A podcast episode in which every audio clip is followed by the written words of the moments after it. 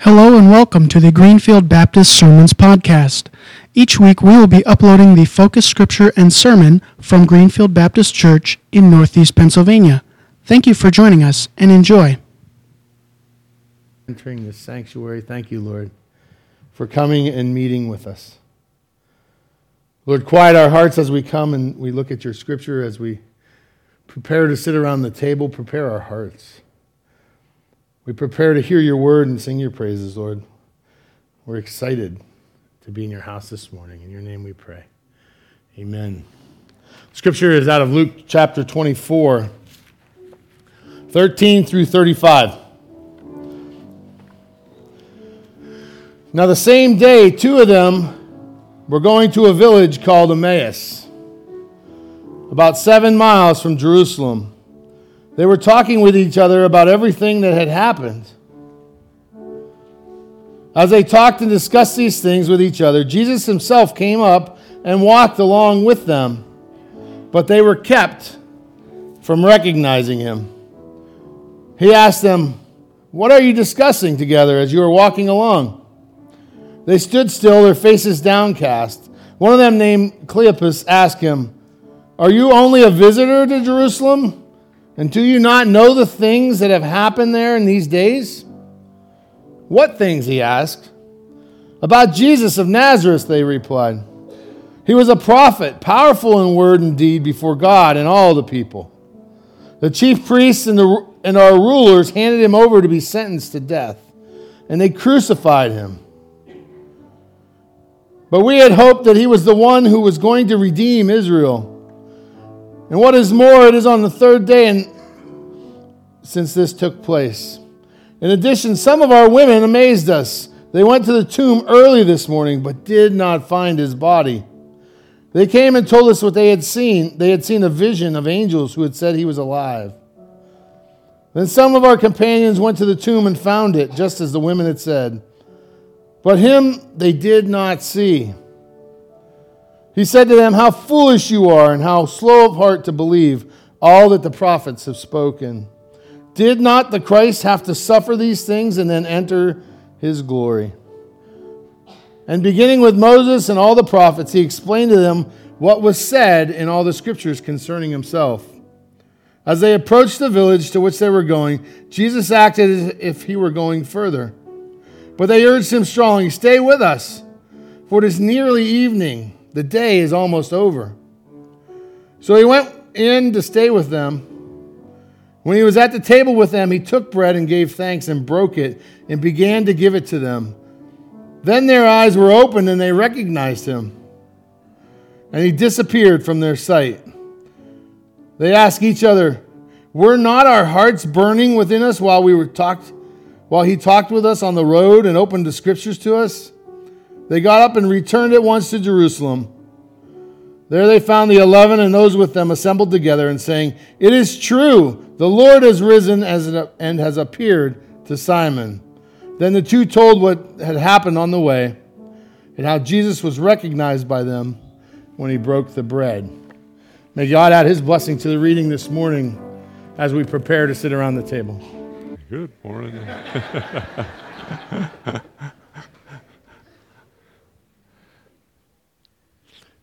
Glen Campbell sings the song Country Road, Take Me Home to the Place I Belong. And Glen Campbell's song, it's West Virginia. But in the scripture we read this morning, these two disciples were singing that same song Country Road, Take Me Home to the Place I Belong. And in their case, it was what? Emmaus. Because Emmaus was the town where they belonged. That was their hometown. And they wanted to go back to their hometown because they'd faced all kinds of disaster in the last few days of their life. They'd seen the one that they'd loved and followed for years, Jesus, be crucified. And now, all of a sudden, that morning early, there were all kinds of confusing reports about somebody said they saw some angels, and somebody else said he was alive, and they didn't know what to think, so what did they do? They took the country road and went home to the place where they belonged. Taking a country road home to the place where we belong helps us sometimes because we feel comfortable there. But along those roads, along the way to our home, to the place where we feel comfortable, there might be several roads that we need to take, several country roads that kind of fork off from one another. So this morning, I want to share with you just briefly about some of those country roads that you might take on your road home to the place where you belong. And hopefully, all of us realize the place we belong is to belong to Jesus and to allow Jesus to belong to us, as the song says. So, the first road you might take down that country road would be an unknown road, a road uh, where you may be lost, for example. You may not know for sure where you're going. Or you may just choose some country road and take a walk. You just don't know where for sure you're headed. And it really doesn't matter because you feel so downhearted and discouraged and fearful, like these disciples of Jesus did that first resurrection morning. So there's an unknown road lying ahead of you. That unroad, unknown road uh, could be applied spiritually to our lives as well. We sometimes choose to take an unknown road spiritually. Sometimes we choose the lost road spiritually. We don't want to have anything to do with God. We're mad at God. We're angry with God. Maybe the disciples felt that way that morning. They were bewildered and, and doubted their faith. They wondered, what in the world have we done? Wasted three years of our life following this guy, and now he's dead. And so they were choosing, perhaps, to take this unknown and lost road.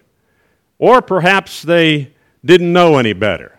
Perhaps, uh, like many people today, spiritually they are just ignorant and their lostness, their lack of destination never occurs to them. There are lots of people in the world. That's the reason we do missions as Christians. We feel there are many people who are good people, perhaps, but they just are unaware of their condition, their lostness, their separation from God. Hopefully, those people, with our help, our mission, and so on, our witness in our community, will find the right road. They will get off that lost road, that unknown road. They will find someone like Jesus who will open the scriptures to them and enlighten their minds so they can find the right way to go. Jesus found those two lost disciples on the road to Emmaus, and he helped them to turn onto the next road, which I would call the question and answer road. And Jesus asked the first question What are you talking about as you're walking along the road? They looked really serious about something, and so Jesus inquired. Of course, he already knew what they were talking about, but he introduced with a question What are you talking about as you walk along this lost and, and uh, destinationless road on which you are traveling? Sincere questions, seeking answers, are always acceptable to God. No matter how angry you are, no matter how frustrated you are, no matter how doubtful and uncertain you are, God is open to our questions. God's greater than all of our questions. He's not afraid of any questions that you or I might have. And so, in our despair or bitterness or anger, God's not offended by what we might have to say as long as we're looking for the facts. If we're looking to uh, understand spiritually our relationship to God through Jesus Christ. And He's open to those questions, and we should never be afraid to ask questions as brothers and sisters in the Lord, and never be afraid to receive questions from those around us who are seeking direction in their spiritual life. We need to be sure, though, that we get the right facts, the right answers to our questions. And those facts are not just somebody's opinion about God or somebody's thoughts about God or somebody's philosophies about God, but those Facts are found in God's Word. And we know that the Scripture is given for that reason, that we can find God and find His Son through Jesus Christ in the Scriptures, through the power of the Holy Spirit within us. So Jesus helped them down the question and answer road. And then there came another fork in the road, and that fork in the road led to the instruction road.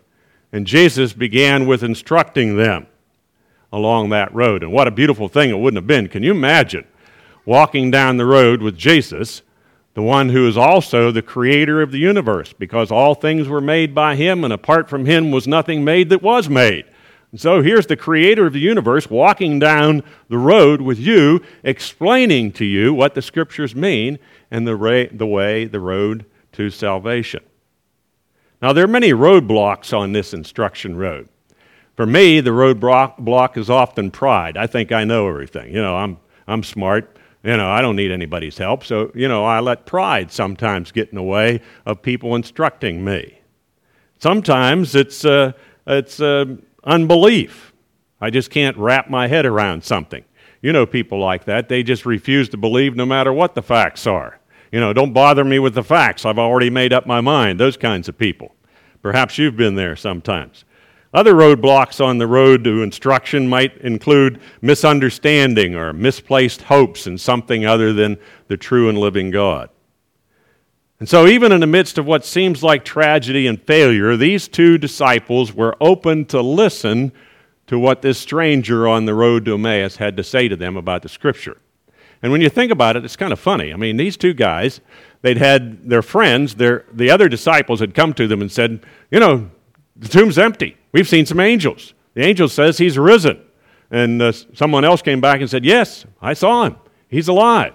They refused to believe these people they knew, but here they were walking down this road of instruction and they're ready to listen to this stranger, Jesus. And fortunately, that was good for them because they learned an awful lot on that road to instruction. Sometimes we have to be corrected on the road to instruction. Sometimes we have to be dealt with, maybe harshly sometimes, because uh, we've have some wrong ideas and some wrong thoughts.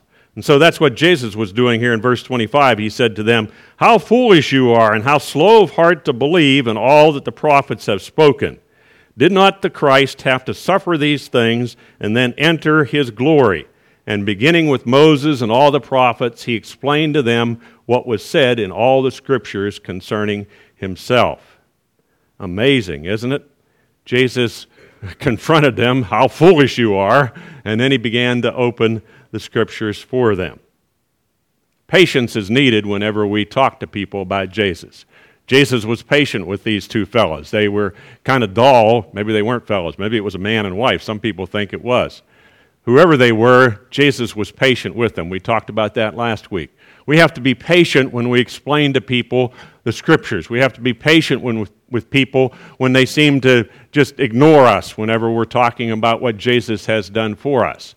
Patience is a key quality in opening people's eyes to the spiritual truth about Jesus. It will be the Holy Spirit, though, in the end that convicts and convinces people. In John chapter 16 and verse 8, it says, The Holy Spirit convicts people of their sin, of their need for righteousness, and their need to avoid the coming judgment. So it's not you and I, after all. It's not our eloquence or our good stories that will bring someone to Jesus. It's the Holy Spirit working within those people's lives. And then once we have gone on the instruction road with Jesus and the power of His Holy Spirit convincing and convicting us, once we've gone along that road for a while, there comes a fork in the road again. This fork in the road leads to the faith road. The faith road is the one that's most important. That's the road in which we have to invite Jesus to stay with us. That's what the disciples did here in verse 28. As they approached the village to which they were going, Jesus acted as if he were going further, but they urged him strongly, Stay with us, for it is nearly evening, the day is almost over. So he went in to stay with them. They invited Jesus to stay with them. That's where we have to be if we're going to be on the faith road. We have to invite Jesus to stay with us. That's just not on Sunday morning when we come to church and sing some songs, or that's just not in the times when we might have prayer before a meal and we invite Jesus uh, to, the pres- to, to be present with us as we eat or whatever, our bedtime prayers. Rather, we have to live our life with a constant invitation to invite Jesus to be part of every part of our lives, at home and at work, school, or wherever we might be in the community or the world for that matter. It was common for people at that time to invite people to come in and stay with them. They didn't have the holiday inns and all the fancy places we have to stay. People were much more communal in their relationships. They shared meals together uh, when they went someplace. And so here it was that Jesus was invited to stay with these two disciples and to break bread with them. And in the process of breaking that bread, their eyes were open and they took the step of faith. They took that first walk on the faith road. The faith road's the most beautiful of all roads. It's a well kept road. It's a road that's paved with prayer it's maintained by the reading of Scripture and even the memorization of Scripture. It's a, uh, it's a road in which we uh, have to constantly keep in touch with the one that we've invited to walk along with us, Jesus, whether we be in worship or in Bible study or in prayer time alone or with other Christians. We have to have all of those things prayer and scripture and fellowship with other Christians in order to stay on the faith road. Because the thing about the faith road, there's, there's sometimes fog on the road. and uh, if things get foggy, you can lose your way pretty fast, can't you? The other day it was snowing so hard here that if I had to walk to the church, I wouldn't have known which direction to even gone. You know, we're going to have to put a rope between the parsonage and the church so, you know, I can follow my way to the, to the church. You know, hopefully spring will come and we won't need that. But, but just like, you know, it's hard to see your way in a snowstorm or hard to see your way in a fog, so it is hard to see your road, the way down Faith Road sometimes. It gets foggy. And when we run into that kind of fog, those questions and so on, then we can take another detour, for example, for a moment on that question and answer road. We can ask Jesus, Help me out here, it's foggy. Or we can take a detour down the instruction road and say, Holy Spirit, inspire me and direct me, help me so I'll know which way to go on this faith road. We sometimes get back onto these other roads just briefly so that they in turn then can lead us back onto the faith road. And then finally, the last road is the road of service. Now, the road of service is a little bit different than the other roads, and that is it turns our faith road into an interstate highway. You know what an interstate highway or a four lane road is? You're, you're going down this lane, and there are people rushing by you 100 mile an hour in that lane. At least it seems like it sometimes. And so we're going down the faith road, and then the service road comes right alongside. And we can get on that service road, you know, and we can. Uh, and we can get to our destination on the service road, and sometimes even a little faster on that road than we can on the faith road. Who knows for sure? But anyhow, it takes those two roads working together to become the truly mature disciple of Jesus that we want to be. so the service road is the second lane of the faith road, making it into a four lane or or if you're in Atlanta, Georgia, it's about six lanes all going the same way when we visited our son, and I felt like I was going to get run over. And fortunately, you know, we had that fifth wheel trailer behind us, so I thought if anybody hits us, they're going to hit it first at least. but anyhow, here we were. We were going down the faith road, and we're, we're paralleling with it the service road. Now, the disciples left their home in Emmaus and they returned to tell the other disciples back in Jerusalem that they had met Jesus. They were excited to get back there. And in those last verses that we read this morning, it says there they got up and returned at once to Jerusalem. There they found the eleven and those with them assembled together and saying, It is true, the Lord has risen and has appeared to Simon. And then they began, that was what the disciples told these two. And those two then in, in return said, Yes, we've seen Jesus, and we walked with him down the road to Emmaus, and he appeared to us in the breaking of bread. They were excited to tell. They were on the service road, those two disciples. See, they were serving their fellow believers by witnessing to them about what Jesus had done. Service is just not going out with a pick or a shovel and digging a foundation for somebody who needs a house. That's service, certainly.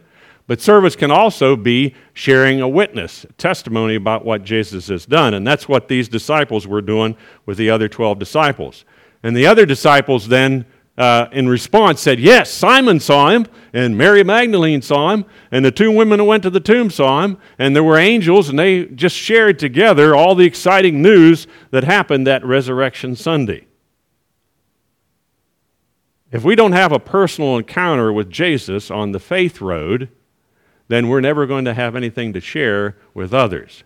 But if we have a personal encounter on the faith road with Jesus, then we can share. And our sharing, our witness will encourage others in their faith. And their faith uh, will encourage us in our service. And so, service and faith road are combined together. Service encourages faith, faith encourages service, and it goes round and round and round as it goes. Your responsibility is to encourage me. My responsibility as a Christian is to encourage you. And when things are difficult for you, I can do a little more encouraging. And things are difficult for me, then you can do a little more encouraging to me. That's our responsibility as fellow believers. And of course, we have other responsibilities to those who are not yet Christians to witness to them so that they can join us on the faith and the service road. So, the question this morning as we conclude then is Have you followed the road to discovery? Have you followed these roads? Are you on an unknown road, a lost road perhaps, and you need to find your way? Are you serving Jesus uh, on the faith road? If you are, are you keeping that faith alive by studying Scripture and praying and, and sharing in worship in a regular time? Is there something keeping you from the road to discovery? Perhaps there's some fog on that road. Perhaps there's something else on that road pride or unbelief or something that's keeping you from the road. The road to Emmaus was an exciting road for those two disciples that resurrection Sunday. The road, the country roads that we take today can be exciting roads because we know whatever road we're on, it's the faith road, it's the service road if we know Jesus as our Lord and Savior. I hope that you found that peace, that joy that comes with knowing Jesus. And if you haven't, today's a good day. Today is a day to walk down the country road, just as those two disciples did long ago, and to look for the road of faith and to invite, through God's Spirit working in your life, Jesus to be your Lord and Savior. Shall we pray? Heavenly Father, we're thankful today for your presence with us as we have journeyed with these two disciples down the road to discovery to discover our faith and the works of service that you have for us. We pray today, Lord, that if one here that doesn't know Jesus, that's perhaps on the lost road or the unknown road, that they would find the road with Jesus, that they would be open to instruction and they would have their questions answered as best as possible so they can find the road to faith. And we pray that that would be uh, something that would really change their life, and that the encouragement from fellow believers here would help them along the way. For we pray in Jesus' name, amen.